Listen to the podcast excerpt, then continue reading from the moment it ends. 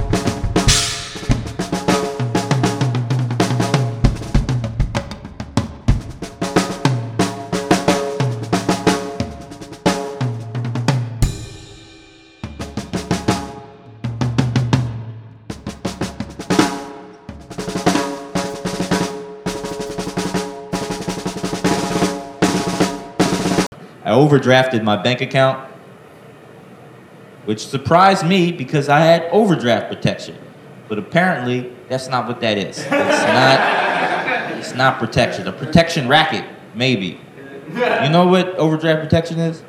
It basically your bank lets you spend a little bit more money than you actually have, and then they drag you to hell. And they don't apologize for it. It's like weird. It's really deceptive because they they handed me this pamphlet and it had like a picture of a boy on it. He's on a bicycle with helmet and knee pads. You know, safety. But the picture, it should be a, a man digging his own grave. That would be. That bank was in the supermarket I worked at. They saw me stacking potatoes. They knew I didn't have a second bank account. Why would they sign me up for this shit? If you went to the Grand Canyon and there were no guardrails, you'd be like, what, where are the guardrails? They'd be like, oh, every time you fall off, we charge you $50. are you gonna come get me? No. We're gonna charge you $8 a day until you drag your crippled carcass back to the top of the mountain. Now, you can't throw me on the back of a mule or something. Hey, buddy. Hey, sorry. I had a I have a camera behind you just in case this doesn't pick up. How are you? How are you doing, Brand? It's good to see you, man. It's been a long time since I've seen you. Yeah, it hasn't been a. I've like seen people. I've been going out a little bit more lately in Philly, so I've been seeing Yeah. people from the comedy scene, and it's like I haven't seen this person in a year, but it doesn't feel. It feels like we're just picking up where Yeah, we left off. yeah.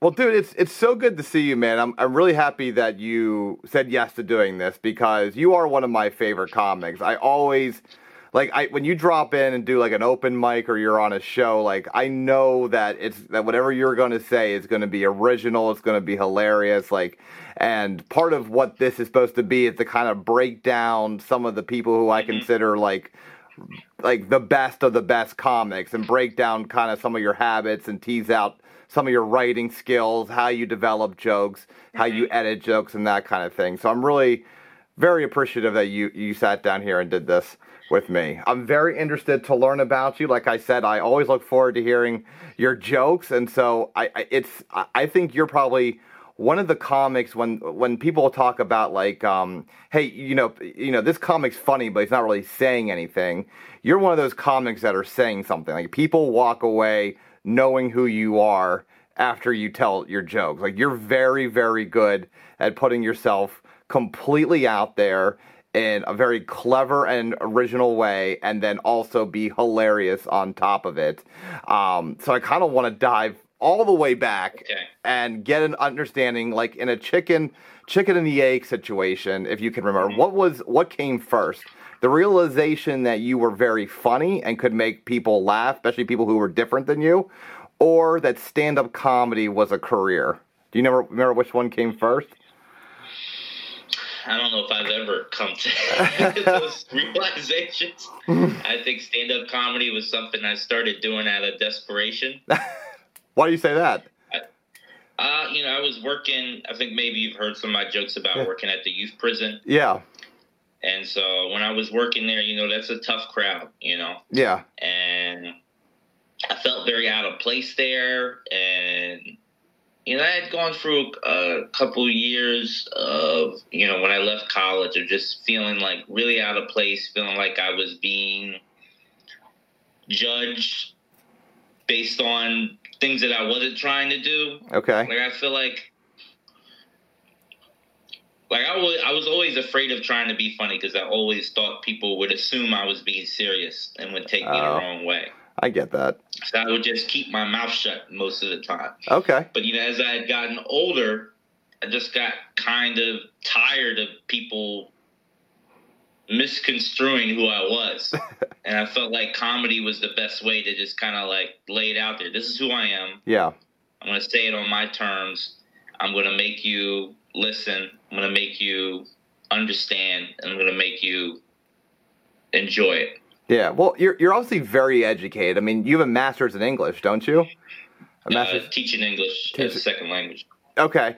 Um, and so like, um, how do you get it? I mean, so obviously you're a very marketable person. So how do you first, how do you even get into a youth prison and get employed there? Was that something that, was that like a way of you like giving back? Was there like an, was there like an honorable way of going? Cause I'm sure you could got a teaching No, job it's- somewhere else I was not. I was not very marketable at the time. I I um when I was in college, I barely graduated because I was just kind of fucking around, and I was majoring in.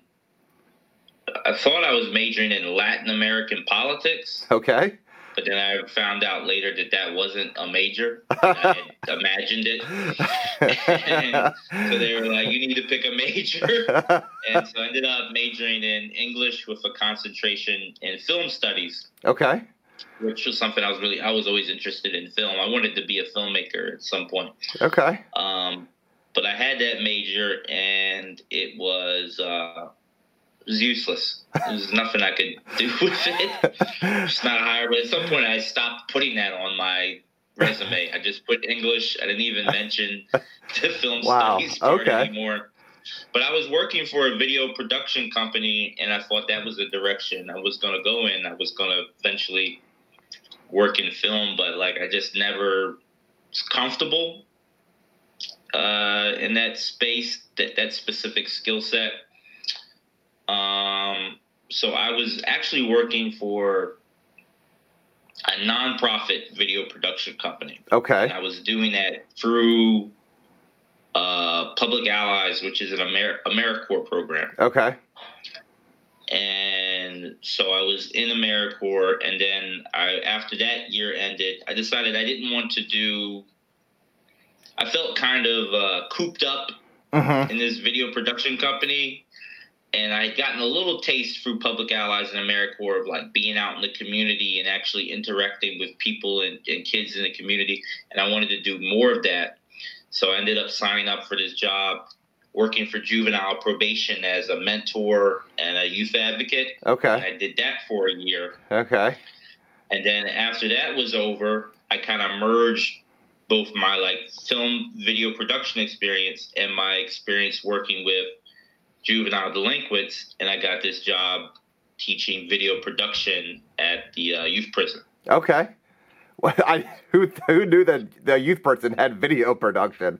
I would have never guessed that in a million years that there was. I think it's just that one youth person. oh well, that's pretty cool, man. But I mean, so going back though, like, what, what were you exposed to stand up? Is it like a kid? I don't know if your parents were real into it. You know, it, it sounds like you said that it came out of almost like uh, you said a desperation or a way for you to kind of Yeah. express yourself in a way that be, would be on your terms. But so it almost sounds like this was a later in life situation, and that like a young Brandon Jackson wasn't uh, too much uh, aware of stand up comedy. I watched a lot of stand up. Okay. I was, especially after I became a teenager. So I think starting 12, 13 years old, I was watching a lot of stand up. Um, D.L. Hughley, Steve Harvey. I remember a lot of Chris Rock. I watched a Oh, lot of Chris Rock. Yeah. Um, you know, Kings of Comedy had come out around that time, and I would watch that. And I watched those a lot. Okay. I would watch them over and over again. Oh wow. I would watch. I would listen to the albums over and Mhm. over again. I watched a lot of sketch comedy. I would like record SNL episodes and rewatch them. Okay. And I I ingested a lot of comedy, but it wasn't from a perspective of this is something I'm going to do Yeah. one day. I just I just loved it, Okay. and I would. I would memorize bits and I would like go to the cafeteria at lunch and I would be like tell these bits to my friends. Just anybody I could find, oh, I heard this bit. And I would just repeat word for word some Chris Rock bit that I heard to my friends. Nice. I did that for years. I did it in college. And it never occurred to me at all at that time that I was practicing stand up comedy because I'd Yeah. never gone to stand up comedy. I never Yeah. considered myself a funny person. Yeah. I just loved stand up. Well, that's awesome, man. I mean, you. I mean, it sounds like you kind of like accidentally became a student of comedy because, like, almost in the same way that like Van Gogh would copy other artists. You know, like Mhm. he would just trace other artists' pictures. You know, till he got good. You pretty much did the same thing with comics that you liked and respected. Now, um, was there did like um were your parents kind of like I mean were you kind of like the funny kid then? Were you the funny kid in the family? Okay, so you're this Never. this blew your parents out of the water then when you decided to make this Yeah, uh, an actual. definitely like surprising to them that I started doing stand. My mother doesn't think I'm funny at all. She just thinks I'm irritating. She thinks that I say things that don't make any sense, and is, is exhausted with me at is all she times. is she supportive or is she not on board with this? Yeah, she's she likes that I do this. I think I wouldn't have made it to 34 if Okay, it wasn't for stand up comedy. So Okay. She's glad that I'm still here. but now I mean, so she, you know, obviously you you you went to you know uh, college and then uh, secondary education.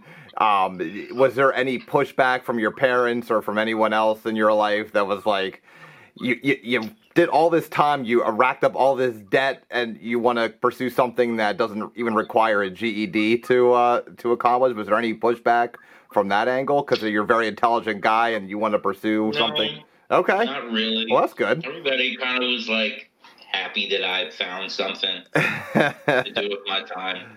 Because other than that, I probably would have just been, I don't know what I would have done. Well, really teach. Well, no, Adele, I mean, like, so when you were little and you were doing these bits in the cafeteria to your friends, I mean, were you, were you, um, did, was this like a class clown? Were you a class clown? Were you a funny kid? People recognize, people that see you now do comedy that were your friends in high school or at least knew you in high school or middle school or whatever. Are they not, are they not surprised by this because they knew, oh, hey, we, this was, this is kind of weird. Only it took him this long to do it because he was doing this when he was I 15. my really close friends knew that I was really funny. okay I don't think anybody outside of that circle knew. And I didn't even know because I have a very dry kind of weight. I don't have an aggressive sense of humor. I kind of sit in it and I wait for, you know, the moment to attack. That that is probably what I respect most about your comedy is you are so laid back on stage. You are so confident that whatever you say is better. That's going to be better than anything else anyone's going to say that night. I mean, it's it's intimidating. When I've been on shows with you or I see you, you will just stand on stage and it could be a rowdy bar like the one that I like that I forget Yeah. the name of that bar Rugula's or it was in Delaware that we did oh, together. That one- yeah. yeah. I mean, it's it's just- crazy how confident you are and how laid back. It doesn't matter. There could be a pipe bomb that goes off next door, and you're gonna still do your bits, and it's still gonna be the same kind of style. So, are you are you this laid back and stuff in real life?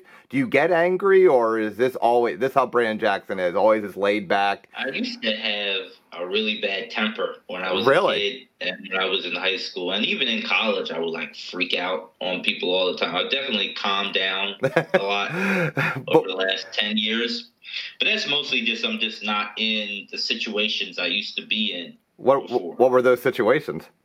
Well, I just had more choice Okay. over what I'm doing in my life. When I was younger, I didn't have a car. I was going where my friends were dragging. I was stuck in wherever I was in college. I was in my frat house or I was in the dorm or I was wherever it was. I was always stuck there. Okay. I would just get, I'm a very irritable person. I think people don't like realize how, some people know, but I'm very irritable.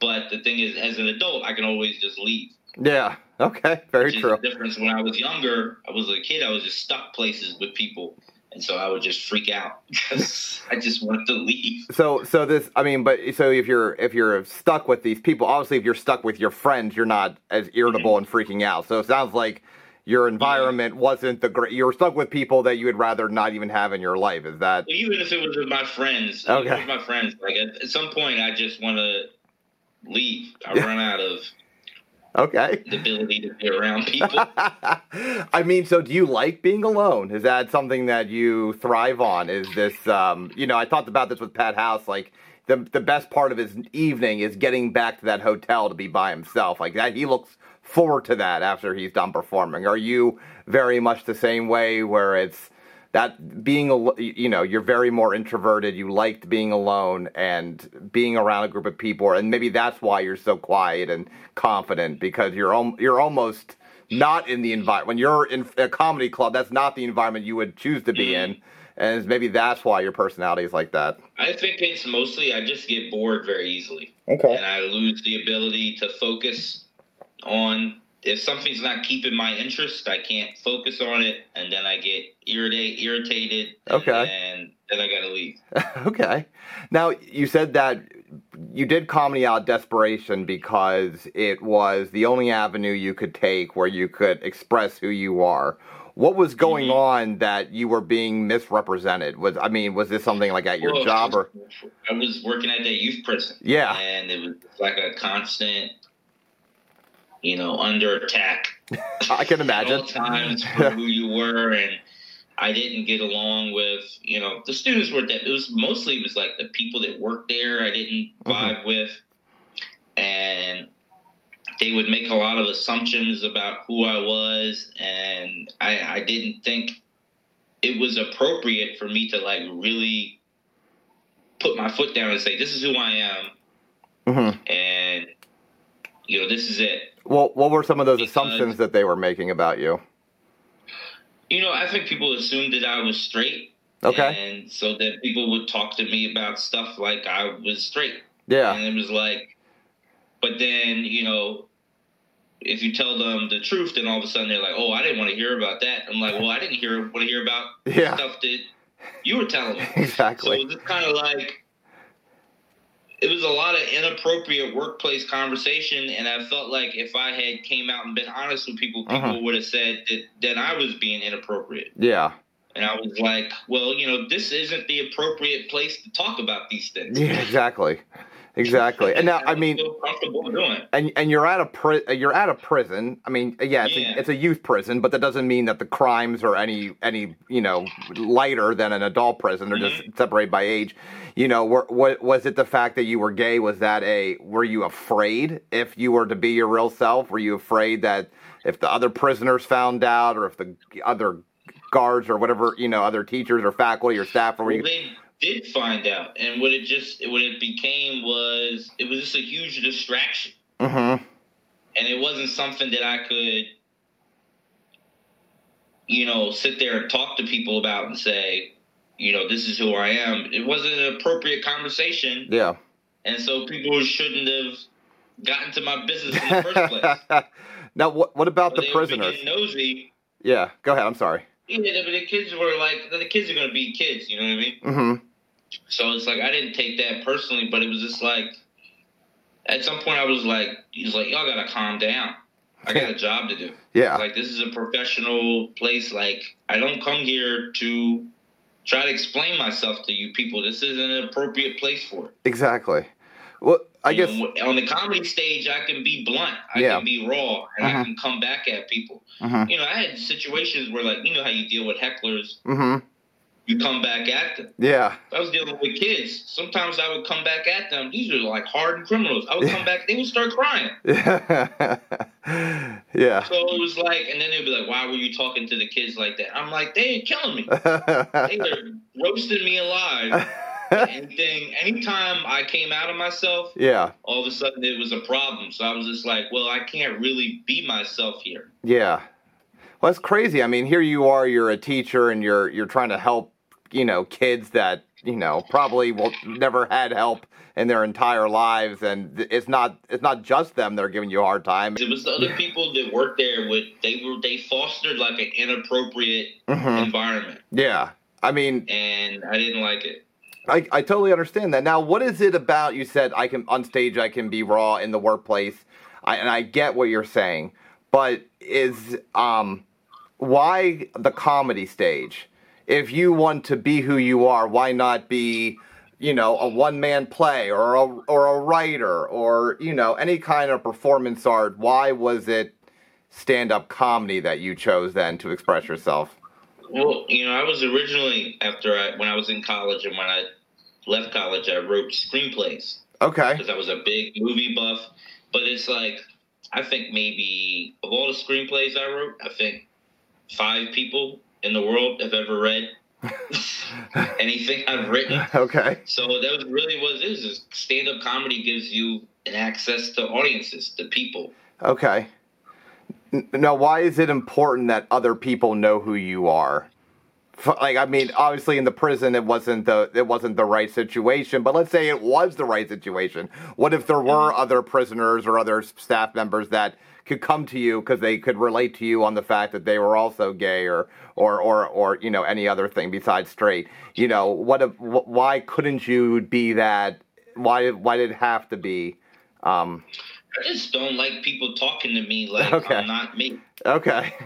Talking to me like I'm some other person that they think I, it's awkward. Yeah. Like you don't want somebody. You ever watch the movie? Um, it's an Alfred Hitchcock movie. Um, North by Northwest. I have not seen that one. No, I was hoping you. I've seen some. I've not seen that one. No. So in the movie, I mean, Alfred Hitchcock used to always do these. Mis- he did like a couple of movies. They were like mistaken identity. Yeah. So the thing is, like Cary Grant, he's just like some advertising executive. Mhm. He's like a Mad Men type Mhm. guy, Yeah. and for some reason he gets mistaken Mm-hmm. for a spy, Okay. and it just like turns his whole. He's just like in a fucking mess for like two hours. He's getting chased. People are shooting at him. People are talking to him about shit that he doesn't know anything about. Um, he ended up some like a plane tried to run him down. Like it's I heard like that scene. Yeah. People- when people have assumptions about you you Mhm. end up having to have a conversation and having to stand for things that don't have nothing to do with you Okay. it's exhausting I can I can understand. And, and was it the fact that you know did, did it come to a head in the prison? Were these things that had happened your whole life in school? You had to be closeted, or people assumed things, or then you were in the frat house, and I'm not sure what kind of fraternity it was, but maybe you had to you had to misrepresent yourself. Was it a whole slew of these things, and then it was just the hair that broke the camel's back at at the prison? yeah basically i was just like it just i started writing Mm-hmm. in a different way i was like i'm not going to write these fictional stories anymore i'm going to Mhm. write about myself and Yeah. what i'm feeling what i think and how i perceive things and then once i started doing that it just started coming out of me and then i was like what do i do with all of this Yeah. Yeah. And you're it's right. like what is the medium and it just it was just obvious. It was stand-up comedy was it. That's awesome. Now let's talk about some of the jokes because you know you, you, how do you even write jokes about the fact that you're first of all I, I just say let me ask you this. When you came out as a comedian was the response different? Was it is it is it is it false to assume that Philadelphia's comedy scene is liberal enough that they accepted you or was that not a case was that not the case? Did you did you hit the same biases as a comic that you did in the prison no i never really had a problem with that. Okay.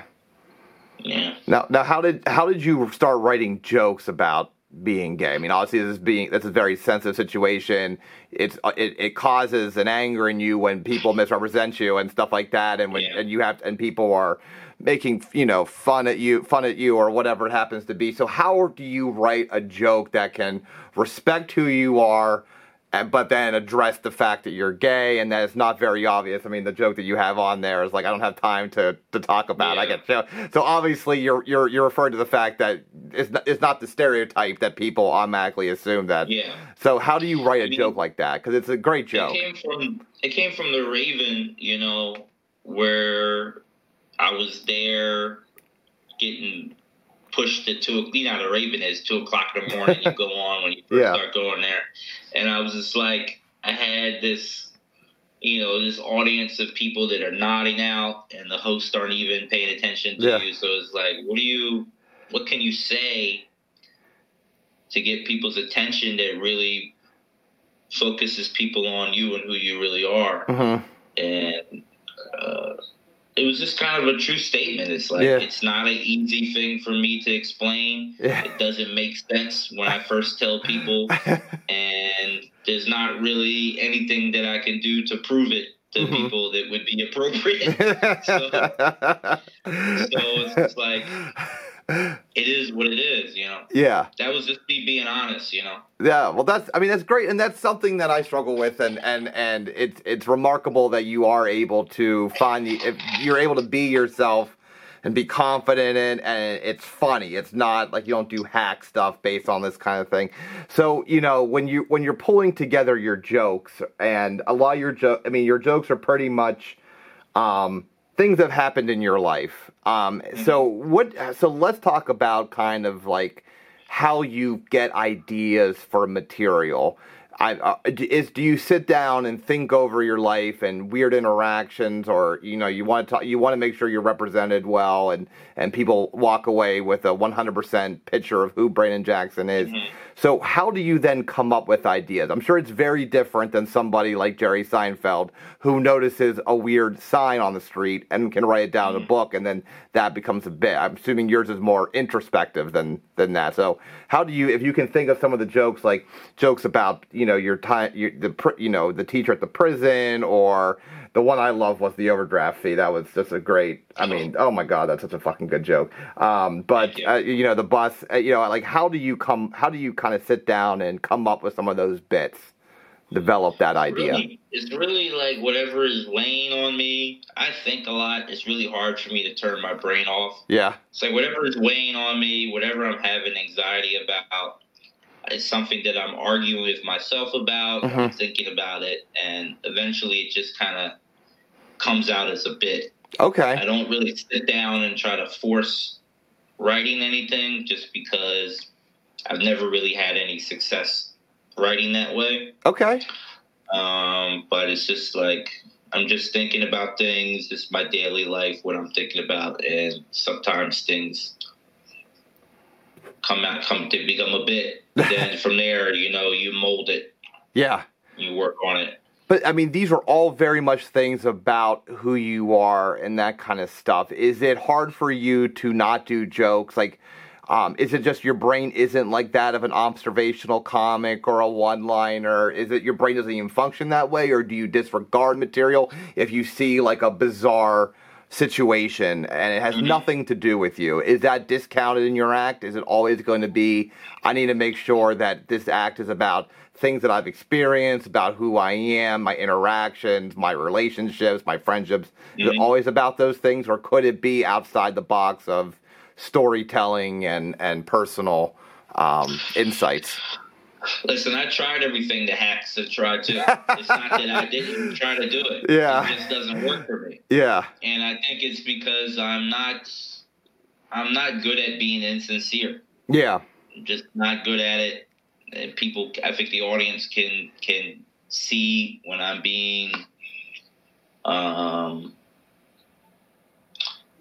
you know the way I look at it is that uh I think a lot of it I think people who can go on stage and can talk a lot of bullshit and Mhm. be kind of hacky. Yeah. It's because they assume the audience can't tell what they're doing. Okay. Yeah. That's what gives them the freedom just be like, I'm gonna go up here and say a bunch of bullshit. Nobody knows that I'm full of shit, Yeah. right? It's Yeah. like a that's just what they do. But for me, I'm paranoid. I think everyone can see for me at all times. So it's like, why bother trying to bullshit people? They're gonna be able to tell anyway. Yeah. Might as well just be honest. Are are you are you tortured? Do you feel like you're a tortured person? It's the, I mean things that you just mentioned. You're paranoid. Things that you're anxious about, and you talked about like this anger that you had when you're little, and that you know. Do you feel that there is a struggle? Like, do, do you feel like that? Like, do you do you know who you are? Do you think that you figured yourself out yet at this point? No, not at all. I mean, Okay. this is all a journey of, of self discovery. Like, if I knew who I was, I would, you know, be have a different life. You know, I'm doing stand up comedy because I'm trying to figure out. It's like comedy can be kind of like echolocation. You know how like Mhm. whales and dolphins kind of Yeah. like just put out sounds and see what reflects back to figure out where they are. yeah. That's what comedy is to me. I'm just kind of putting stuff out there, seeing how people react to it, and then I'm like, all right, that makes sense. That's a part of who I am. And Oh, wow. Badge on. Just a quick plug and we'll get right back to the show. Have you checked out my website, marcstaud.com? It gives you a whole wealth of information to how to see me live at shows. You can catch past Get to the Joke episodes and bonus content, and you can also check out some stand up videos for myself.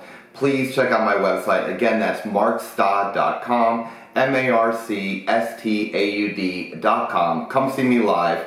Also, please, once again, subscribe to this channel, like our videos, leave a comment. I'll get back to you. Now, let's get back to the joke. Right? Now that's that, that's interesting that you just said that because you you, you talk about making sure that you're not misrepresented, you know, misrepresented. Ah, gosh, I can't talk now. I'm sorry.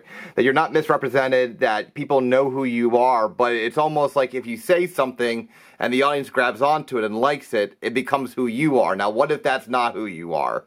If if you if it's a new you know, bit, yeah, I definitely have jokes that I've done that audiences like, where I'm just like, I don't want to do that anymore. Yeah, yeah, Even if the audience likes it, so it's like you're trying to find the middle ground of what is it that I'm really want to say Mhm. that the audience is also picking up on. So Mhm. now you're finding something that you have deep feelings about Yeah. that other people also recognize Mhm. in you. yeah, So, you know, that's that's a really that you're finding how you connect with people. yeah. Here's something that I feel deeply and audiences also connect with it. Okay, now let's go back.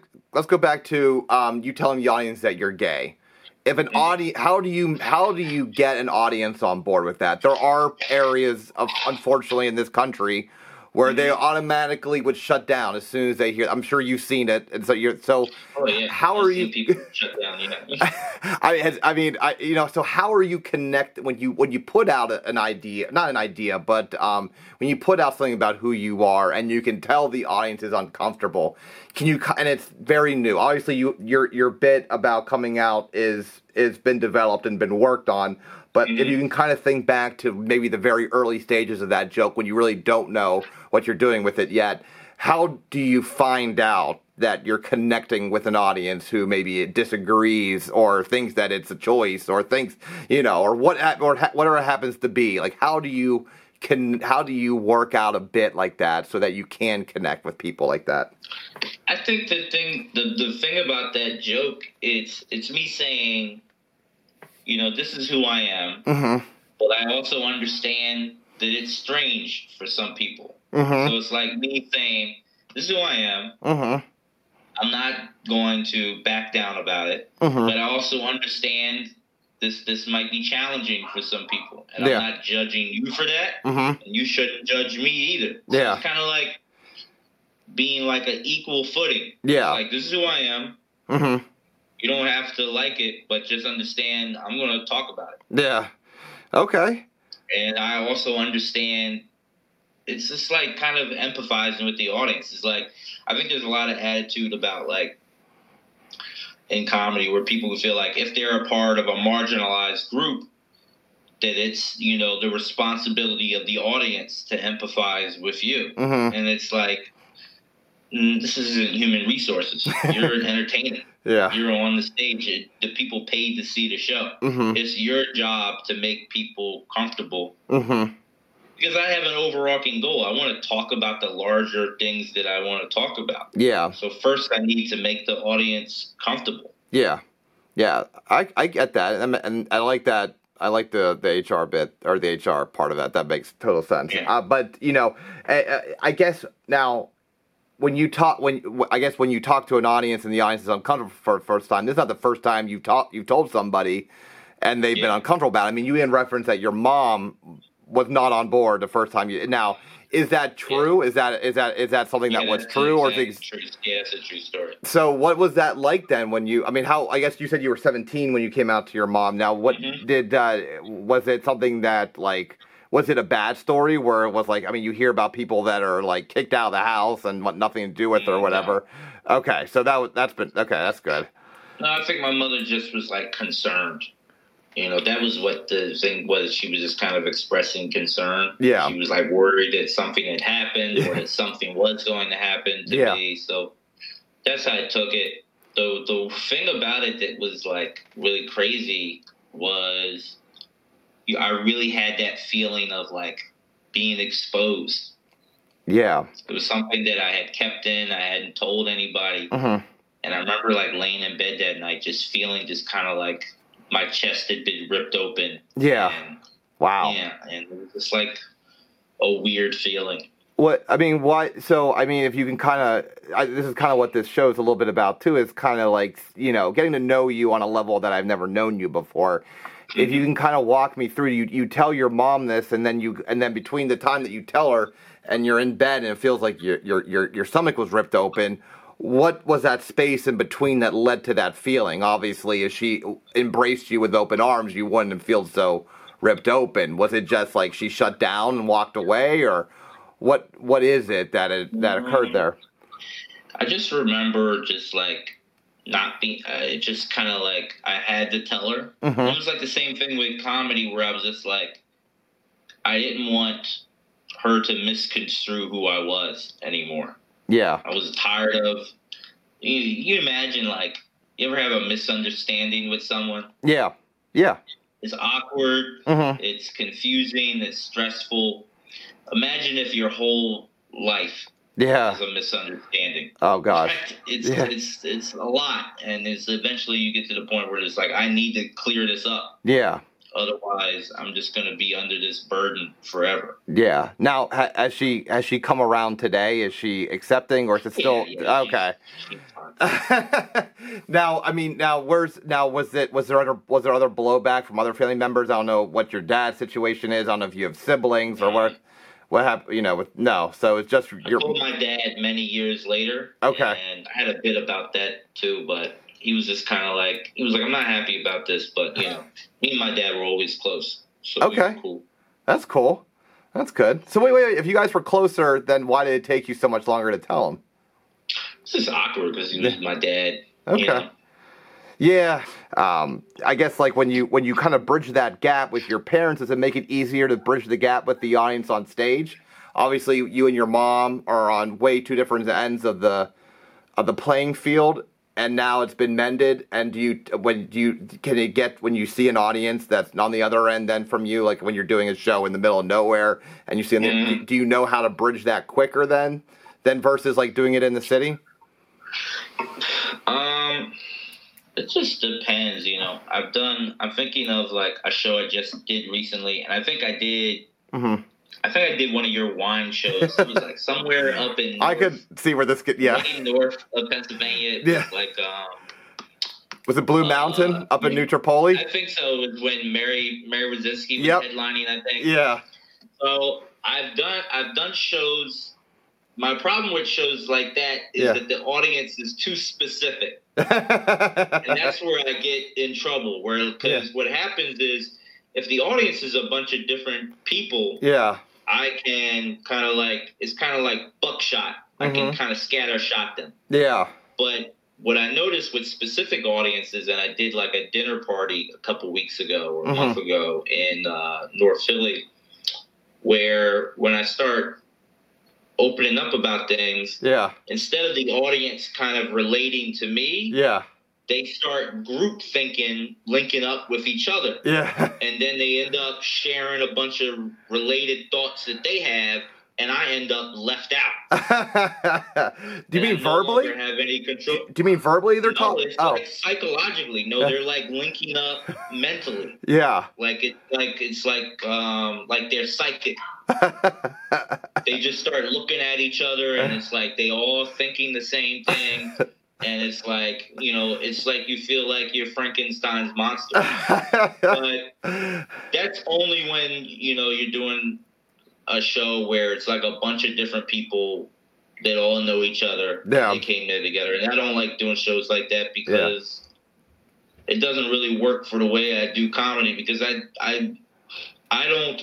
I'm not the type of person to go up there and just be like, "Who are you? What do you do? How blah blah blah blah blah." I don't do a lot. I, like Yeah. I just talk about what I think and how I perceive the world. It's very thinky. yeah. So if people all know each other, they're going to start reflecting on each other about what I'm saying, Okay. and then they, and then it's like all their background knowledge based on who I am, and then it's like, do I address that? Do I try to figure out Yeah. what they're talking about? And it's like I'm really not interested. I now I you know was this something that this this kind of um you know you know who you, you know who you are and you're not gonna you're not gonna um fluctuate from that was that how you started when you started doing stand up or like or were you someone who would have bent in a situation like that when you first started like would you would have Yeah, caved to yeah, them definitely. and got their approval Definitely. okay so how did you learn to to not give a shit Just about never, just never worked. I cannot pander to people. It doesn't work for me. Mhm, People don't buy it. mhm. People don't believe me. so it's just like I just have to be myself. Nothing else works. Okay. All right. Oh, cool. I, I it, it, but so that this kind of going back to this these anxieties that you have and this paranoia with you know how you're coming off though. As much as you try to put up and and talk about how you know it's like it doesn't work for me to misrepresent myself or even bend a little bit into an area where I'm not um, completely comfortable going you do experience anxiety and paranoia about what the audience is thinking about you. So, how do you, is that something that you're just going to have to like learn to deal with and live with as a stand-up comic, or are you working towards, you know, kind of getting control of those anxieties and paranoia and and stuff? Well, when I'm doing stand up all the time, you know, Mhm. I eventually get comfortable and I figure I get a rhythm going Mhm. and, uh, you know, I figure out how to kind of connect with my audiences. And, you know, it's really just, it's the same thing as like shooting a basketball. You're just trying to get in rhythm, just getting a lot of reps. Mm-hmm. There's no philosophy to it. You just got to get comfortable. Yeah. Okay. Is there a reason that you don't talk about ideas that you have? Like you don't talk about your standpoint on religion or your standpoint on um, you know, you know, it's uh you do have I mean with race you do, but it's you don't I mean, are are you doing like maybe topical racial issues or do you stay away from those? What I'm trying to think is like ideas that you have cuz being gay is who you are but mm-hmm. ideas as far as politics and religion and and socioeconomic statuses and and race and and stuff like that do you have jokes where you s- give the audience your set of beliefs or is that territory that you don't go down because it's it's an idea not a part of your DNA makeup I do, and but those are probably longer bits, and Okay. you probably wouldn't see them Okay. in okay videos that I have in my sets. Yeah. I definitely did a lot more of that this summer when things were opening back up. Yeah. Um, but I definitely have my own ideas on things. I think sometimes I am expressing my ideas, but because they're not typical of the current political discourse, I think people maybe don't recognize them okay as political yeah opinions. Mm-hmm. Sometimes I maybe kind of split the difference and hedge maybe a little bit. Not because I'm trying to be a coward or anything Yeah. like that. It's just because that's just how I really feel. Yeah. Okay. So I mean, so I mean, obviously, you do you do you do political humor or not? And by by political humor, I don't mean like just Trump jokes or or whatever. Mm-hmm. Or Hillary jokes, but like, do you is it do you do you make sure that you are writing material that is topical and talks about current things going on right now, like George Floyd and, and Black Lives Matter and uh, any of the other, like you know, the, the the insurrection at the Capitol. Are you are these things that you write about, or is it like you want a bit that will with will stay without time, and and maybe some of these things are current in the moment things, and maybe ten years from now won't be like super. I was, I was talking about a lot of that stuff this summer Mhm. When things were just opening up in, in Delaware. There was like this one open mic, and it was just like I had a lot of stuff to get off my chest. Yeah. And I did talk about a lot of that stuff, but as I've gotten back, yeah, I write a lot of bits, Yeah. and then when I have a, when I end up with an opportunity to showcase, Yeah. I want to do the bits that I think are really funny, or the Mhm. ones that I think are really relatable and, and translate, and the one the jokes that are the most consistent, and that usually is not the political material. I get it. I get it. So, can you kind of walk me through then when you do write something where you are writing from a certain viewpoint and you know that there is a equal and opposite viewpoint to what you write? How do you write a joke like that so that you can kind of going back to how you tell people that you're gay? You say like, hey, you know, you address it and kind of like say, hey, I understand it's strange for you. Kind, you're you're kind of bringing them in Yeah. and you're like making it okay for them to be a little bit weirded out about it, which again, why we still do that in 2021 is beyond me. But um, uh, how do you do that now with things that are more fluid, like political thought? I mean, your political thought could be different 10 years from now. We don't know. But, you know, so tell me how you kind of approach a joke that way. I remember one one of my favorite favorite comedians ever is uh, Patrice O'Neal. Oh, yeah. Patrice O'Neal would Yeah. say a lot of crazy, fucked up things that probably no one agrees with. But the the reason that those jokes worked was that he never approached it from the idea of this joke is about how I'm right about this. That's what a lot of people do with political mm-hmm. jokes. Mm-hmm. The point of this joke is that I'm right and that people who disagree with me are wrong. Okay. Well, then, obviously, you know, you're drawing a line in the sand with Yeah. that joke. Mhm. You know, what Patrice would do is, is like, I'm not presenting this joke to the audience as an argument, but it's an illustration. It's an illustration of how I feel mm-hmm. and how I see the world, Mm-hmm. and I'm. I understand that it sounds ridiculous to people, and I'm Mhm. going to lean into that ridiculousness and make it Yeah. absurd Yeah.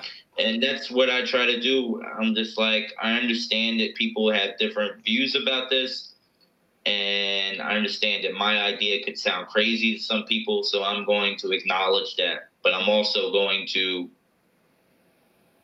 try to make you understand where I'm coming from. But it's not this argument of like I'm right, you're wrong. Yeah. I just don't see the world that way. Okay. Um, so I, I like so yeah. So I see I see what you're what with that bit and trying to not be like I'm right, you're wrong. You're pretty much this is how I feel and and and and this is um you know my, my you bring it back to your experience, which I think is important. Do you have a joke where you don't have an experience to back it up with? That you make a point on, whether it's Yeah, maybe and I've gotten and I've gotten booed. Oh, really? So would your advice be don't don't do jokes then that if it's like hey if I if for instance like is re- is religion the hardest topic to, to tackle in comedy? I was listening to um, another podcast. Uh, I forget what it's called, but it's this guy Harrison Tweed has a podcast about comedy. He's a com- comedian in New York. Okay. Um, but he was interviewing a comic, and the comic he was interviewing made this brilliant argument about you know audiences getting offended or audiences getting sensitive, and I think people make this assumption that when audiences don't like a joke, it's because they're sensitive or because they're offended by the topic. Mhm. And maybe if you ask the audience, they would say that. They would say, Oh, I was offended by that topic. Mhm. But I think in reality, you can get away with saying, um, talking about anything. Mhm. And what the argument that this comic made was he said, um, you know, the responsibility as the artist, as the performer on stage, you have to do the heavy emotional lifting for the audience. Okay. What does that mean? You're I guess what does that it mean? means it means you have to do it. You have to think through this idea and do the work of thinking a lot about it and trying to make it funny and trying to dig deep into it and Mhm. find the interesting kernel and the punch that Mhm. hits the audience. Okay. That's your job. Mhm. I think sometimes uh, comedians will just take a bunch of uncomfortable ideas and just throw it at the audience. Mm-hmm. Yeah. And then the audience is stuck there trying to juggle with all. They're just like, what do I do with Catholic child molestation, Yeah. pedophilia? What am I? Like it's just like it becomes a burden Yeah. that you're putting on the audience. So, you know, you have to be sure that when you do the bit, that you're getting the ideas out of quickly and that the joke is hitting the audience with a punch Mhm. and not uh, a series of waves of stress. Yeah. so, but that's the that's the difference that means. So, like, I think a lot of their like a lot of comedians are like, "Oh, the audience was sensitive and they didn't like that." I'm like, maybe you didn't think through it. yeah. Maybe you don't know what you're talking about. that mean, Maybe you yeah. didn't organize this well, and the audience is spending too much time sitting there thinking yeah. about the uncomfortable topic that you brought up. Mhm. Um, and then there's also, you know, uh, to, this is a whole nother point. Sometimes you're not a famous comedian and you just don't have the credibility with an audience to get Yeah. away with bringing up these topics. They don't Yeah. trust you. yeah. Okay. Like somebody goes to see Louis C.K. If they're a big Louis C.K. fan, if he just goes, Louis C.K. just goes, so uh, child rape, and like he'll be. There's a lot of people who aren't Louis C.K. fans, like, oh my god, he's talking about child rape, but then like, there's his fans. They're gonna be like, oh, I want to see what he does with this. Yeah. I say. And it has nothing to do with the actual topic. It has to do with The precedent that's me, the audience, Yeah. wants to see what this guy does with this topic. Yeah. You want to see them do the the mental hula hoops, you know? Okay. I like that. Man. Um, so let's talk about your joke writing. Um, we, we, we talked about how your like approach to certain topics were, but let's talk about the actual joke. The actual joke, and um, you, thank you very much for sending me the screenshots of your of your bit for the digital houses. I think that was great. Mhm. Um, and maybe walk into I think what you're what it sounds like this. If you want to give some background to people, like I'm I'm gonna put this up on the on the web or on the on the web series your your examples that you sent, but if you if you're using an analogy, which is where I thought where you were going with the way you kind of mapped it out or whatever, Mhm. can you can you first describe how you came up with the overdraft protection analogy? Because I love that joke. That joke was so good and funny, and the analogy between the you know overspending in your account and falling off the Grand Canyon was a great analogy. So can you kind of approach how you tackled that analogy and how you write the, wrote that specific joke and came up with it, and then kind of talk about your process now with this digital house um, joke that you're developing. The overdraft thing came kind of naturally. That was just like the first idea that came to me. I was just talking to myself about it, and I was like, "What is this like?" And the cliff thing came to me, and uh, from what I remember, that came very quickly. And Okay. that was one of those jokes that it just kind of came out fully formed. Wow. Okay. Now you said you Yeah. talk to yourself. What does that mean? Do you not write anything down? I just kind of ramble to myself. Yeah, I can't really do much by sitting and writing. It's Okay. not really. I have to get up. I actually have hmm. two different writing processes. I would love to hear them. with me kind of just wandering around the ki- you know the kitchen island. I'm Yeah. just kind of walking in circles around it, talking to myself. And the other process is me like laying in bed, wrapped up in two covers and sheets, and just kind of talking to myself, laying in bed.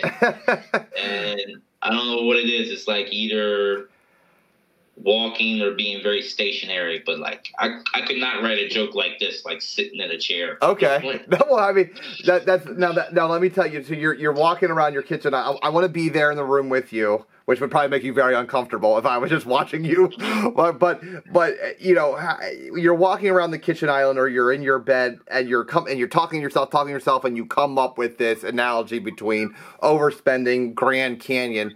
Does that just stay in your mind until you can get to a stage, or do you have to jot it down? Do you throw it in your phone? Yeah, I write down the main ideas of Okay. what I'm thinking. I usually don't try to write things out word for word until I've been doing the joke for a while. Okay. Does that get developed on stage then, or do you have a pretty good outline that you follow on stage, or do you go on stage with maybe knowing like, hey, I got fifty percent of it down, and the other fifty percent is going to come out in the next fifteen minutes while I'm up here? I usually I usually come on stage with I have my formula. Okay. Not a formula, but I have my um my outline. I have my outline of ideas. So there's this, the premise, and then there's the setup, and then there's my punchlines and my tags. Mm-hmm. And I don't think of it that way, Mhm. but I have them. And I'm also thinking of the rhythm that I'm going to say it in, how I'm going to time it, um, how I'm thinking that the audience might react to different parts of it. By the time I bring a joke to the stage, I've thought about all of that. What do you mean by rhythm? What do you mean the rhythm that you're going to tell a joke? What's that mean? Yeah, like where the pauses are, Okay. where where you uh, where the intonation is, where um, where I stop, where I might speed up. Okay. Um, I don't write that down. Yeah. it's just something I'm practicing in my mind. I'm like, what is the where where I kind of think of when I was so I got like my you know so I got my master's degree in teaching English as Yeah. a second language. So I Yeah. studied linguistics, and one of the most important classes I took, I took this um, advanced methods in teaching um, listening and speaking, and it talked about there was this book that we read called Clear Speech, Okay. and it talked about like what actually makes speech intelligible, Mm-hmm. what makes speech coherent, how what makes speech, especially in English, what makes it easy for people to understand, hmm and that's basically what a, a, a punchline is when people laugh. Yeah. They're laughing because they've understood a lot of information at Yeah. one time. Yeah. it's a dense, right? And so it's kind of like a punch, like a punch. There's a lot of power. Yeah. There's a lot of ideas that they've connected Mm-hmm. between your setup and your punchline, and it's all hitting them at once, Yeah. right? Yeah.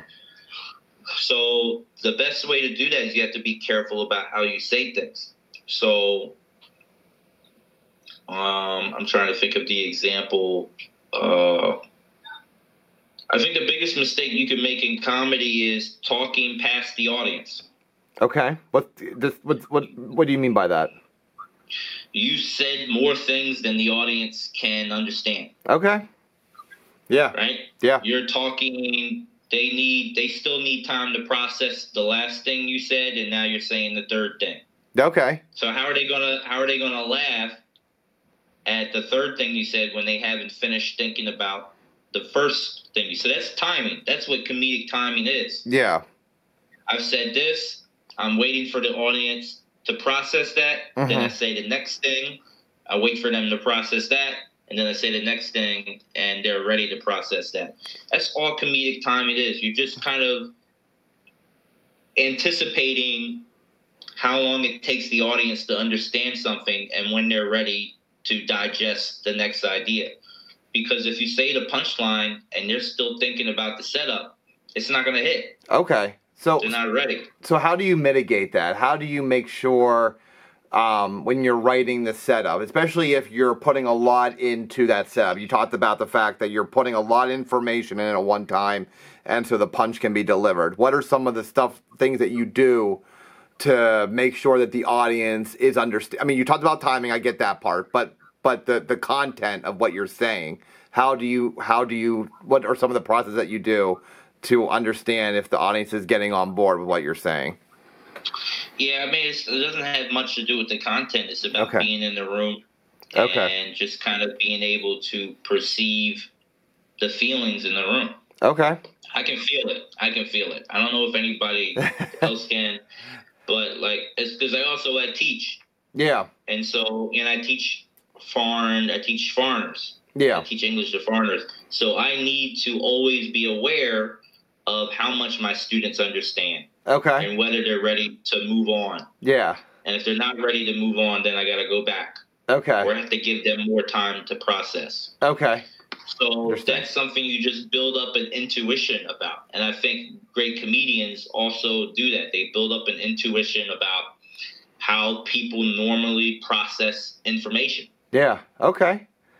I like that. I mean, it's it's it's. I like that example where you're talking. I mean, well, the, your real life experience with teaching foreigners and then checking for comprehension, and then doing the same on stage. Now, I would argue that you are under almost like a, a, a time bomb on stage, meaning that like when when you're in the classroom, you're much more relaxed. You can take your time. You can, you know, put out the information, see if they're on board, judge it, do it again, or go on. I mean, there's a. I, it doesn't seem like you're you're almost trying, you know, like to take as much time as you need in the classroom or on stage.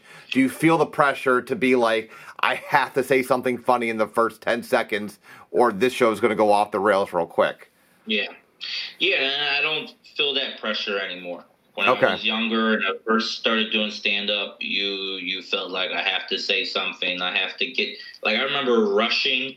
I would rush to the punchline. I'm like, I got to get to the punchline right away, Mhm. otherwise I'm going to lose the audience. That was some idea I had in my head. I gotta say the joke- I gotta say the joke so fast that the audience doesn't have time to focus on something else. yeah, And that was completely wrong. yeah.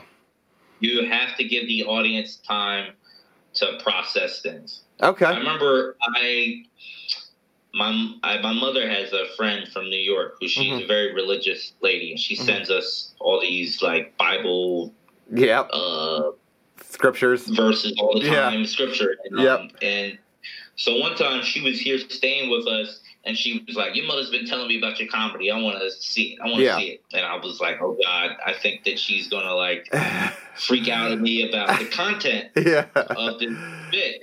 So like, I showed her the video, and it was like me at Helium. hmm This is from a long, long time ago. It was from like uh, five years ago. hmm So I showed a bit, and I'm expecting her to be like, "I can't believe you're talking about these things. You should be ashamed of yourself. This Jesus doesn't like this." I, I was that's what I was expecting. Yeah. But she was from New York. She's from from from the Bronx. Yeah. So she listened to it and she goes, "What is this? What what is this? I don't know what this is." And I'm like, "It's my comedy." I'm like, "Is it a problem?" She's like, "This isn't comedy." And I was like, "I was like, why not?" She's like, "There's people laughing and you're talking over them."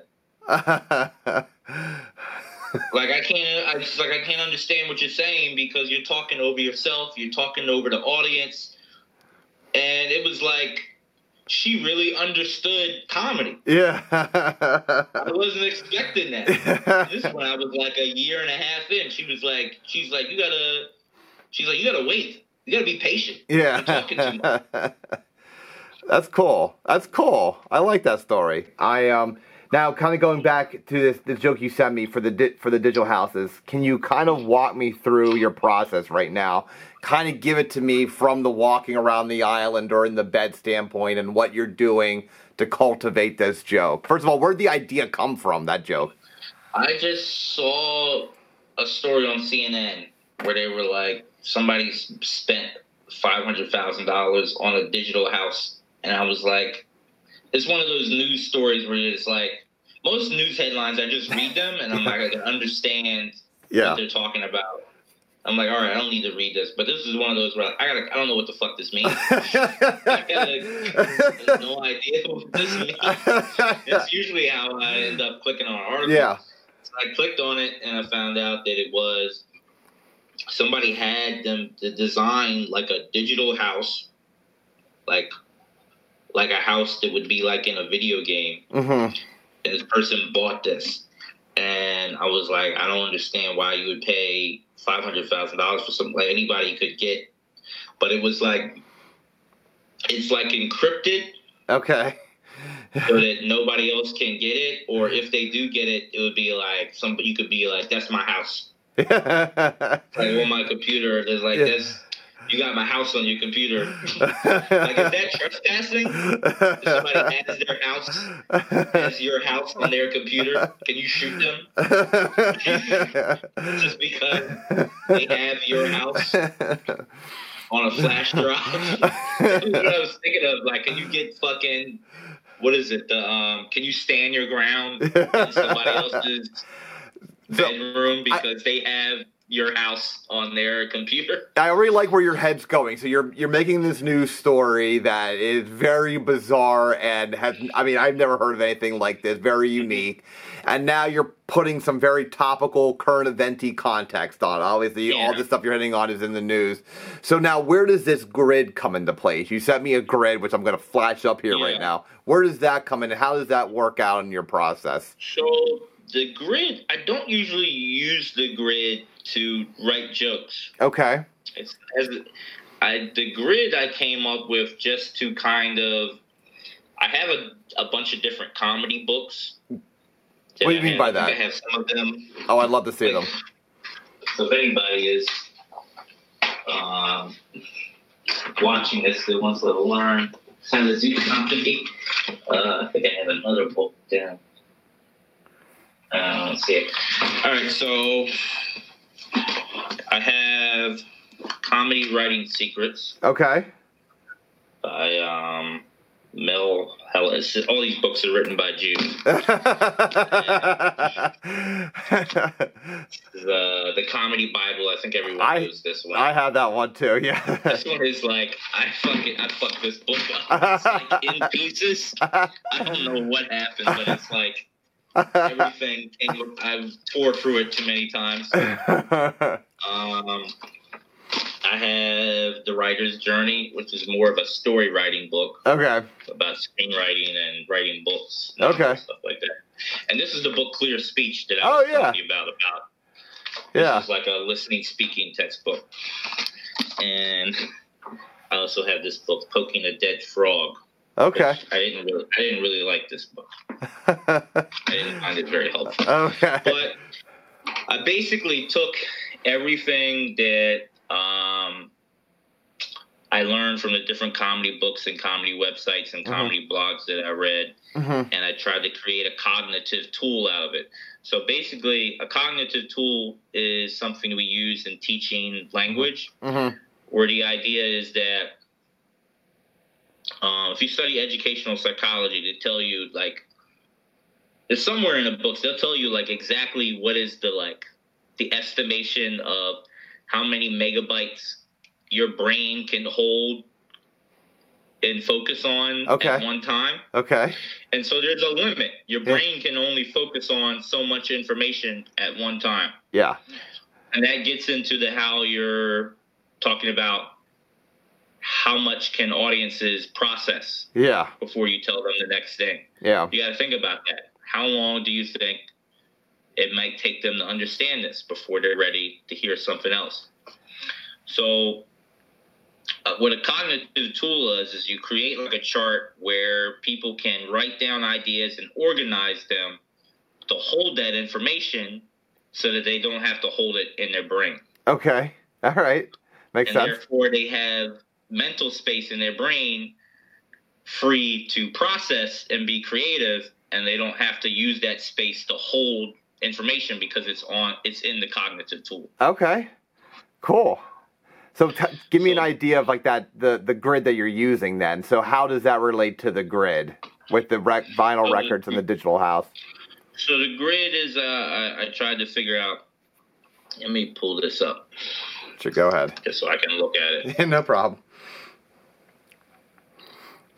This is cool, man. This is great. I'm. This is very intellectual. I appreciate it. coming up oh there new joke chart what the fuck Come on now. Being oh here it is. So basically, I'm trying to write down ideas so that I can just put them in a chart, so I don't have to hold them in my brain. Yeah.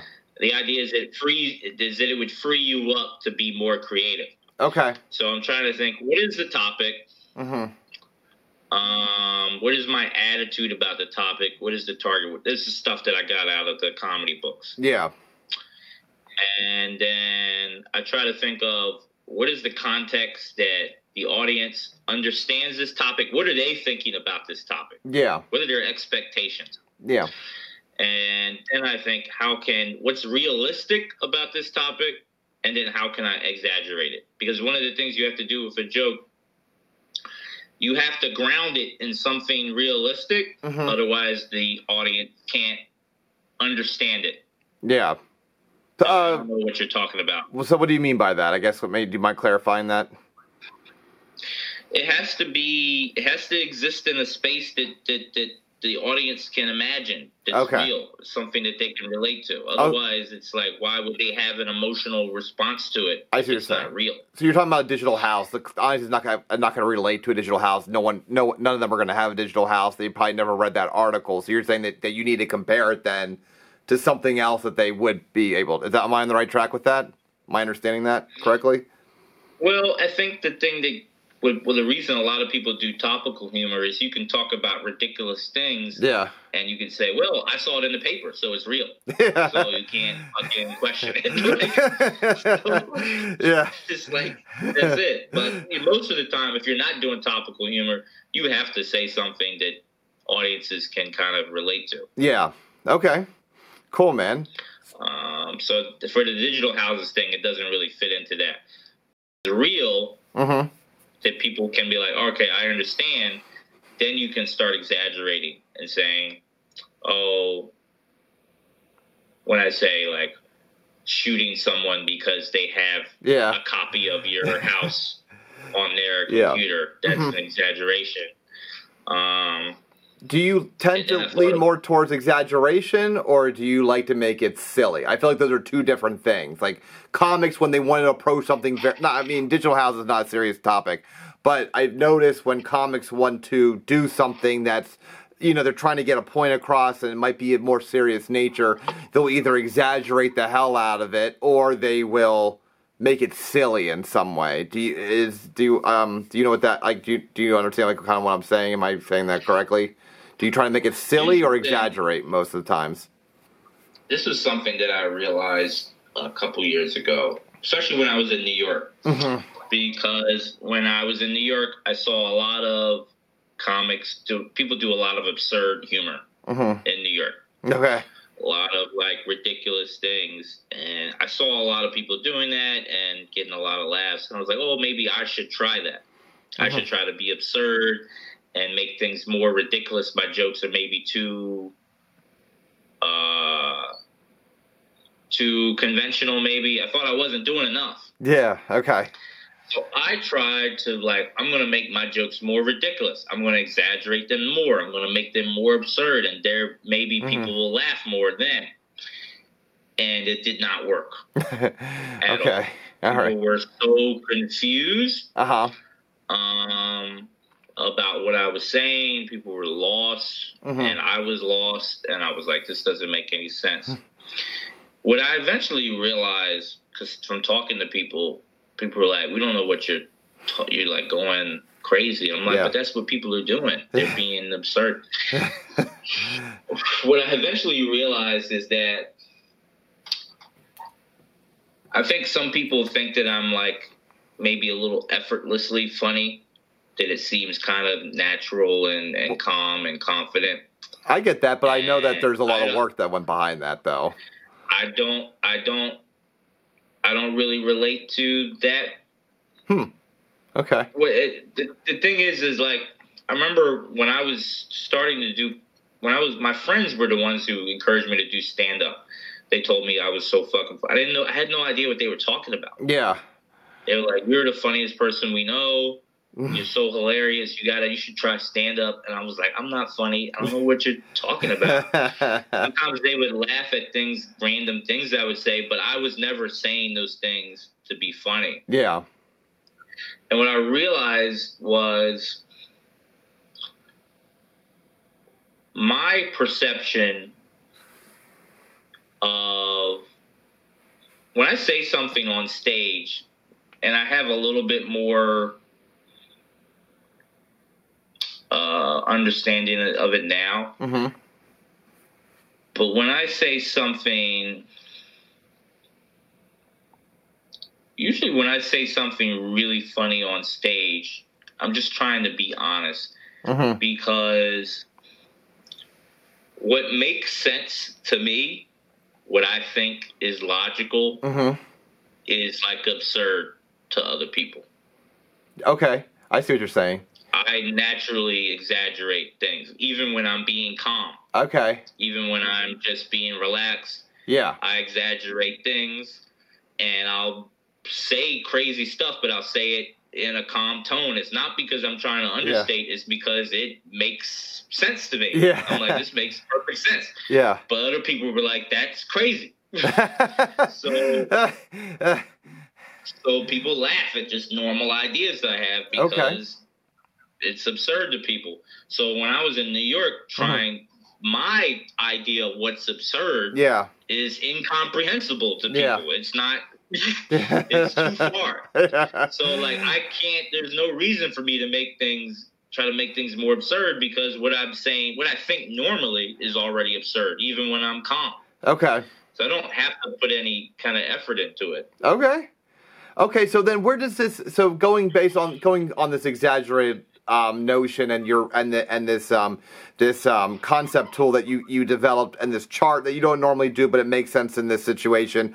Where does that joke go from here? Are you taking that chart up on stage with you as a reference and then working it out up there? Where will the joke go from this chart to when eventually we'll see it on a on a clip or an album or where it happens to exist or a special one day? Yeah, I mean, if I'm using this chart, something I'm really struggling. It's like because it's usually this, like this digital houses bit. hmm This is not something that I would normally talk about. Because it's not about don't do a you. Yeah. yeah. humor. It's not about me. Yeah. So then I'm like trying to work very extra hard to try to make it work, but I don't think it would work. Even if I got the joke to work, I don't know where I would fit it in to my set. D- Are you doing it because you want the challenge of doing something different? Eh, I mean, like you said, this has Yeah. nothing to do with you. You want the challenge of see, can I take? It's more of a I, challenge. I like that. I like that. I like that you're doing that. Cool, man. Cool, dude. It's more of a it's more of an exercise and practice. Like I li- I play street ball, so I like I go on the courts and play basketball all the Yeah. time, and I work on my shot. I never shoot in the game. all I do in the game is rebound. I do putbacks, layups, yeah. pass really well out of the post. I never shoot, but when I'm practicing, I'm like, well, work on my shot is Yeah. good exercise. Yeah. Okay. I might have to shoot in the game. but it's like that's what the digital houses thing. It's like maybe someday I'll end up having to do an hour somewhere, and I got a pool. I, I hope. I hope. I hope I see it, man. But uh, I don't know. Well, so I guess like so when you do when you tell jokes on stage and you kind of point this out because you said you talked about your rhythm and the timing that you're very conscious about and you you talk about like you know your demeanor but that you're also paranoid about what the audience is thinking. How do you keep yourself because you said very early on you would rush to get to the punchline. But Uh-huh. now you take a more deliberate and um, you know, it's kind of the approach that you have with your students. How do you not get freaked out if a joke is starting to bomb, especially if, if a joke that usually doesn't bomb in other rooms. Mhm. How do you maintain this very level-headed, calm focus throughout the with all these other things going on, all these other external factors? I don't know. You're just a cool guy. You're just you're just much cooler than me. I don't know. I mean, listen, I've definitely been in situations where I think for me, those like really hard shows are not that common. hmm most of the time, doing comedy, the audience is sitting there waiting for you Mhm. to tell them a funny joke, Okay. and that's I know I have that. So that's I guess where my confidence comes from is like even sometimes where like the crowd is rowdy, I'm just like, well, eventually they'll settle down Okay. and I'll be able to get into this. But I'm not going to try to be something else just because they're out of pocket right now. I just like it's like the same thing where I talk about basketball. It's like Mm. I, I'm not a shooter. Mm-hmm. I'm not going to start shooting just because It's getting people are leaving me open. Yeah. you know what I mean?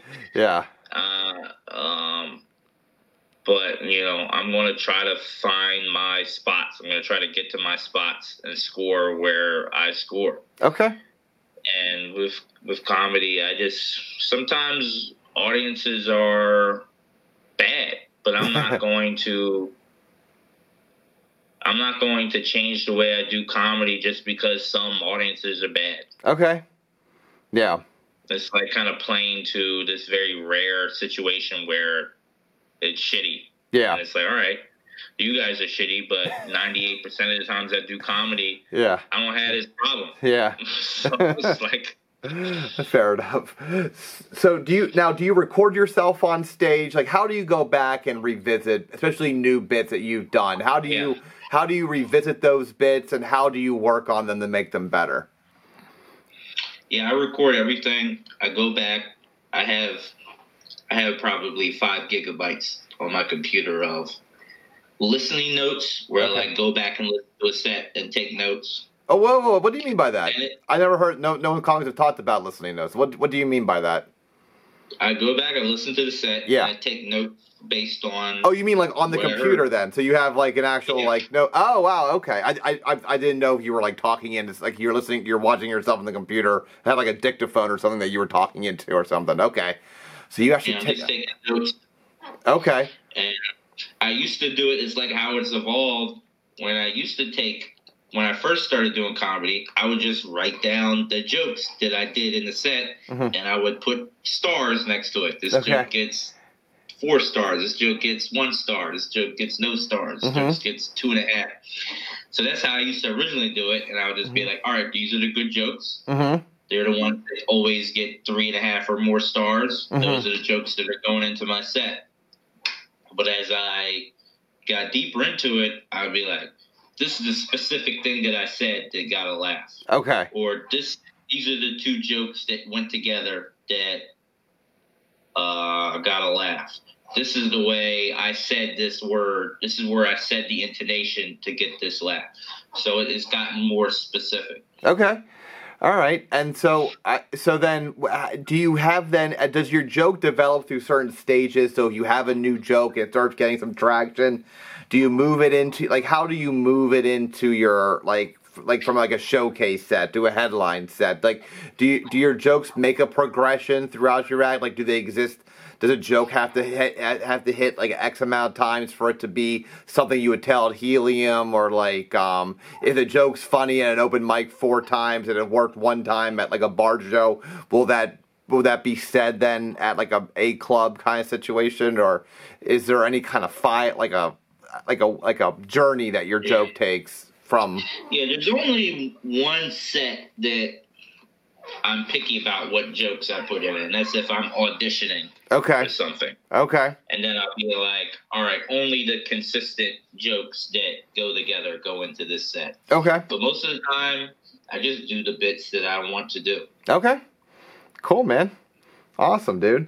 Um, so before we get into the compilation kind of questions, I, I want to talk about your career a little bit. So obviously you you know you you are I would say you are a uh, a mainstay in Philadelphia. I mean you've gotten what second place at Philly's Funniest a few times, right?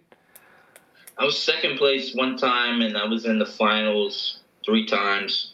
So so what's that like then? Like does, is, is that how you got into Helium by go by Yeah. by placing high into Okay. Yeah, they And- didn't. They didn't know who I was before. I'd never been there before until I started doing the competition. Okay, because because you're you're you're a Delaware. You live in Delaware, but then you would travel to Uh-huh. Philly to do shows. um, and then eventually you you meant you went to New York. When when did you decide it was time to make that trip and and to to get a, a house? go to New York. Yeah. Um, so that was actually related to Philly's Funniest. Okay. So I was doing Philly's Funniest, I think in 2017. It was the summer after I got my master's degree. I moved to Philadelphia. Mm-hmm.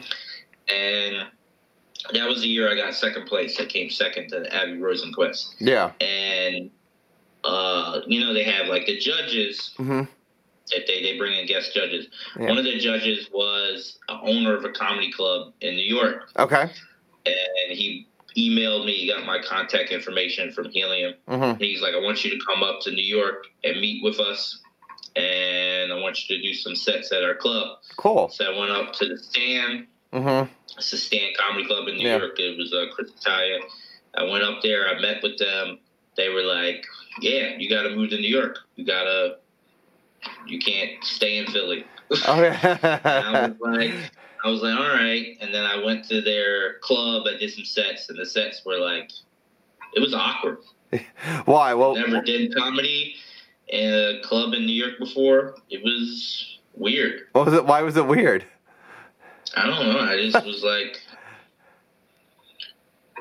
I think I think at that time, this was like 2017. I Mhm. would be funny, but not because I knew what I was doing. I had like happened upon some funniness. Do you believe that? Wait, you believe that? You don't believe that you got you were funny on your own merit? I no, I mean I was funny on my own merit, but I didn't explicitly know what I was doing. I had just kind of sculpted like the echolocation thing. I had Yeah. just kind of sculpted this set out of audience reactions. I was like, this is what's funny, Mm-hmm. and I put this together. And but I didn't really understand what I was doing. It was funny. So when I went to New York, it was just like I don't know how to make I don't I, I don't know what's funny about me. So Yeah. it's like I'm just kind of talking and hoping that this is because I wasn't as comfortable. Uh, Well, I mean, you like, know? but I mean, but so I mean, like, so a, a club owner tells you to move up there, and so you do. But you had a job here in Delaware, so how, Yeah. like, so how did you just did you just quit and leave and come? Yeah. Wow. Yeah, I gave him my notice. I said I'm going to New York. Well, you know, my uh that summer so like that they told me to move up and but I wasn't comfortable moving at that time. Mhm. I had just bought a car Mm-hmm. and I didn't want to move to New York. I bought a new car. I had Yeah. uh, payments and stuff. And um you know, I was enjoying living in Philadelphia, but I Mhm. was also like could not find work. I didn't know what I was going to do for money. yeah I couldn't even make a living in Philadelphia. Yeah. So it was like, how am I going to make a living in New York? And I ended up kind of running back to Delaware with my tail between my legs. And then I got a job at the University of Delaware where I went, and it was a good job, and they were paying me good money, and I was able to pay my debts. And I was Mhm. like, well, I can't leave this Yeah. to go to New York. But I ended up saving up like ten thousand dollars, Nice. and um, that summer my um, my father died Oh wow. and um, you know that really pushed me to like think, well, you know, you know, it's time to. I don't have a lot of time. Yeah. I was ready to turn thirty. I was like, if I'm going to move to New York, I got to do it now. Yeah. I get that. my dad used to tell me. My dad used to tell me stories. I mean, my dad grew up in the in the '60s and '70s. Yeah. He was like, yeah, I used to drive to New York every weekend. What was he? Was he an artist? No, he Oh. was like partying. It was the seventies. So he was like, I used to New York every weekend. Just go up there, park my car, and I'm like, I'm like, my dad was doing going up to New York up and back when he was my age. Why am I still in Delaware? You know, I gotta Yeah. sow my oats. I gotta do it. So, you know, after he died, you know, I realized I gotta do this. okay. This probably before I get too old. Because right now I'm just like, I'll never move back to New York.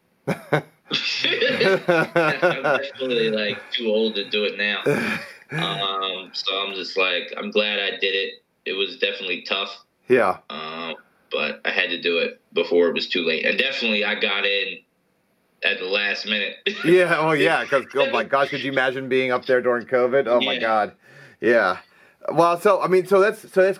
I mean, I I'm trying to piece together my brain what you just kind of said. So your your father passes away, and you so you kind of have like uh not a midlife crisis, but you kind of have like you're like you know I think like your more if you your mortality hit for the first time in your entire life, and you felt that you've done that you did you feel that like I've not done much with my life and I need to do something, and so you felt that New York like was I had to do New York. I'd Yeah. never lived there. I'd never really like put all my all into stand up, and Mm-hmm. you know, you know, I wanted to try it. hmm Okay. And so, would and you're not? You said you're not. Do you feel now? Do you feel that you can still become the comic that you want to be, and not be in New York? I mean, everything's different now. yeah. So much has changed in two years. yeah. where um, I went to New York because I thought that was where I had to be, hmm and now I don't think it matters where you are anymore. Yeah. And there's like there's a different there's a certain culture in in the New York comedy scene where you know people. I saw what people wanted and what people what there was to gain from New York. Yeah. And there's a couple of different things. You could become a writer on one of these TV shows that Mhm. are very political. hmm You can become a regular at a club, hmm um, or you can, you know, be one of these like artsy fartsy weirdos that just kind of wanders around Brooklyn, spouting out mania. Like, and I really thought about it. I was like, I don't want any of those things, and those are the things that really is like that's what New York affords you. yeah. Do you want to be a club comic? hmm Do you want to write for Stephen Colbert? hmm I don't want to do any of those things. Okay. Fair enough. So what do I really need to be there for? Fair enough. Um, so I guess like um, if what is the ultimate goal for you then? If I if if I was a genie, I can give you whatever wish you wanted in comedy. What would be that? Um, you know what? I, for the genie, if I if I could ask the genie, I would want to learn a lot of different languages. No, no, no, I'm talking about stand-up- Stand up comedy. Stand up comedy way. No, this is this is stand up comedy. Oh, okay. All right. You want to learn? Okay, I'm I sorry. would like to learn a lot of different languages and go around the world being funny and talking to people all over the world. Oh, wow. That's pretty cool. How many languages do you know? I know one. I know some Spanish.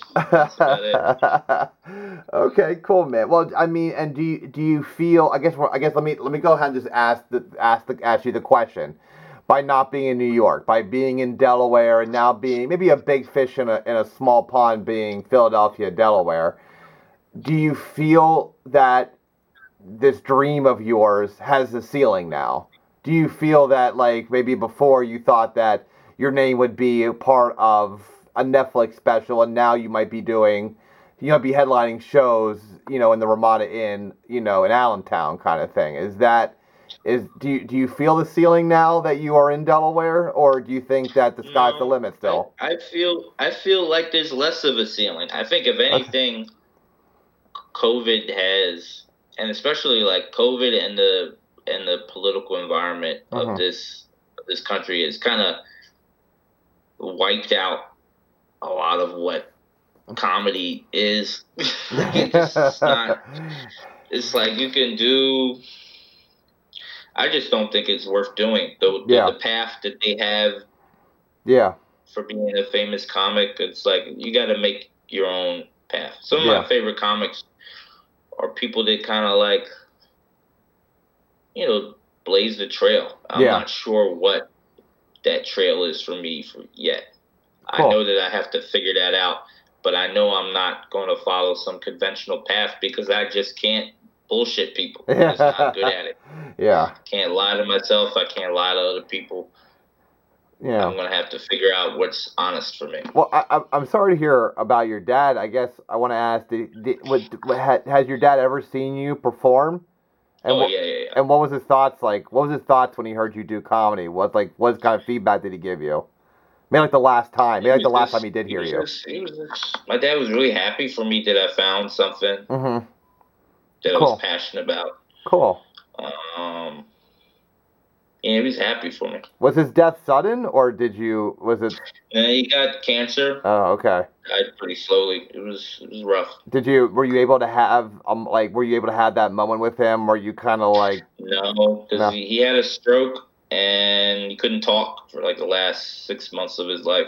Okay. Now, uh, in in that perspective, then, and this kind of um, guard that you keep up, you know, and and and because you didn't really get that moment with your father, do you feel that you are going to going forward be more open with with other people? Because it seems like you enjoy being on your own terms and and you know even you don't run your jokes by other people unless they specifically ask you like do you see yourself being more open and having more of these kind of uh deeper conversations you know now that you seem like you you have a sense of your mortality that's why you went to new york at 30 years old I'm open. I'm always willing to talk about talk shop and talk comedy. I think the issue is is that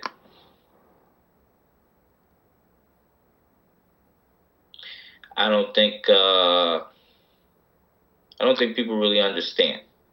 you you don't people understand you No, what do they understand and I, and I don't know really how to communicate it. um, huh. I don't know what. I guess I don't know what you mean. Um, maybe that maybe that's what you mean. um, yeah, it's complicated. Like I just uh, I um uh, I've I've had a lot of like today. I just got uh, I went to the dentist today. mhm. I got this tooth molded over. I got Okay. a cap on this tooth. Okay. I've had like really fucked up teeth for like a long. Oh, time. really? Like, I'd- like no. rotten. I don't think most people can notice it because I don't smile that much. I'm like thinking now, just like, you know, I want to get my teeth fixed. I want to get some of these dents re- fixed on my car. I want to get my own place. I want to have my own life. Um, I think I've been just kind of fucking around for the last 10 years, Interesting. and I'm kind of ready to become an adult. Interesting. And uh, I'm not sure. I'm finally in my. I think I sought out stand up comedy because I got respect from it. I Mhm. felt accepted for who I was. hmm And now, for the first time ever, I'm starting to feel professionally at my job in my career, feel respected and appreciated for who I am as a creative individual. And I'm starting to see more opportunities there. So now I'm thinking, do I need to do stand up? Oh Can wow. I still be the funny, creative person I am? So you're talking about your day guess so. job now. You're talking about your day job that you get. Not okay. I'm sorry. I thought you were talking yeah, but I okay. but I see it becoming so much more. about. Okay. Some of the opportunities I'm seeing on the horizon, you know, we're having a professional development retreat on Friday, and I'm being asked to present Wow. At the PD um, from some new things that I've been using in my classroom. I just talked about it, and they were like, "We want you to show us how you do this." Awesome. I created a class. I created a whole class. It was just voted to be accredited by the faculty. Awesome. Um, I have a new part-time job where I just find very intellectually challenging and interesting, and I have another job that I'm applying for that I think would really take my skills as a writer Mhm. and as a creative person and as a language teacher and put it on an international scale. Interesting. So you're you're actually considering walking away from stand-up comedy for good. I think I'm walking away from the stand-up comedy business. I'm not walking away from being a funny person who Yeah. like I still see myself even if I go deep into language learning, uh, language teaching and teaching and education. I still see myself being a person that's going to travel around the world talking about this in front of Uh-huh. audiences and being a public front person. Wow. So I still get to be funny and, Yeah. and talk, but I don't have to be a clown for people, and I Yeah. don't have to perform for drink tickets and chicken fingers. wow. Okay. That's big. That's a big moment. Yeah, Wow, man. yeah. Well, well, good luck, dude. That's awesome. I'm, I'm Thank happy you. to hear that your your outside comedy life, whatever whatever that's considered, uh, uh, is going very well. That's awesome, man. You're certainly a good Yeah, I'm dude and about it. deserve it. I, Brand, this was awesome, man. I appreciate it. I wrote down something here, and I want to see. I'm going to ask you the question, and then I'll tell you who I wrote down here. And I, I, I and this is probably a weird, maybe a loaded, a loaded thing to put down at the end of the interview. But if you had to pick somebody famous that you that you are like, do you know who that would be? Do you know who I might write down as someone who I think that you are like? I put James Baldwin, man. I you get you James Baldwin. James Baldwin, man. You give me such like insightful vibe, man. You're so you're you- you're the way that you just say things are so clear, and it's just you know you have so much to say, and it comes even though you and I are very two very different people. I can relate to the Mhm. stuff that you say, and I can really get on your level, and it's and you have a really great way of saying it. It's not you don't say it like in a in a totally like insane or what do you say mania way. Like it comes off super smart, super clever, and like I I get like you know the demographic different you know similar between you and James Baldwin, but it's like at the same time it's like I think he's one of the best writers of all time. I think you're one of the best joke writers that I know. So or what you think of that man yourself, I was not offensive to you, I but mean, James Baldwin is definitely someone that I really admire. Yeah. I've never really read a lot of his writing. Oh, you haven't? I watched a doc- I watched a documentary okay, about him. Yeah. It was on Netflix. It was really good. It's Yeah. really inspiring. yeah, Um, but uh, you know, I I I believe that you know the punch in the punchline comes from clarity. yeah, yeah, You're clear. Um, people can understand you, and that that's that's the the straight line to the part of their brain that yeah. makes them laugh. Yeah, yeah, I- and, and just just his, the way he carried himself too. I mean, he never he never sacrificed anything for a cheap. I mean, obviously not. I'm not a laugh on his end, but I don't know what Yeah. the equivalent for an author cheap thing would be. But uh, but um, but yeah, man. I mean, could read read Twilight. Yeah, that- yeah, I can totally do that. Something like that. well, dude, thank you so much for your time, man. I super appreciate this. Was I could talk to you for two more hours? Um, you this was fantastic. I learned so much from you. And uh, I hope you don't quit comedy, but it has nothing to do with me. So, but I, I respect. I'm not gonna quit. be- I'm not gonna quit being funny. I didn't say that. I didn't say that. Don't, I I may hope you don't I quit may being a quit comic. I may quit this business. I Can't live off chicken tenders. All right, buddy. Well, hey, thank you so much again. I'll be safe, man. I hope to see you in person soon, man. Always enjoy a time with you. So, Thanks, man. see you, buddy. Take care, man. I'll see you. Bye. Peace. See ya. All right, that was my time. Thank you very much.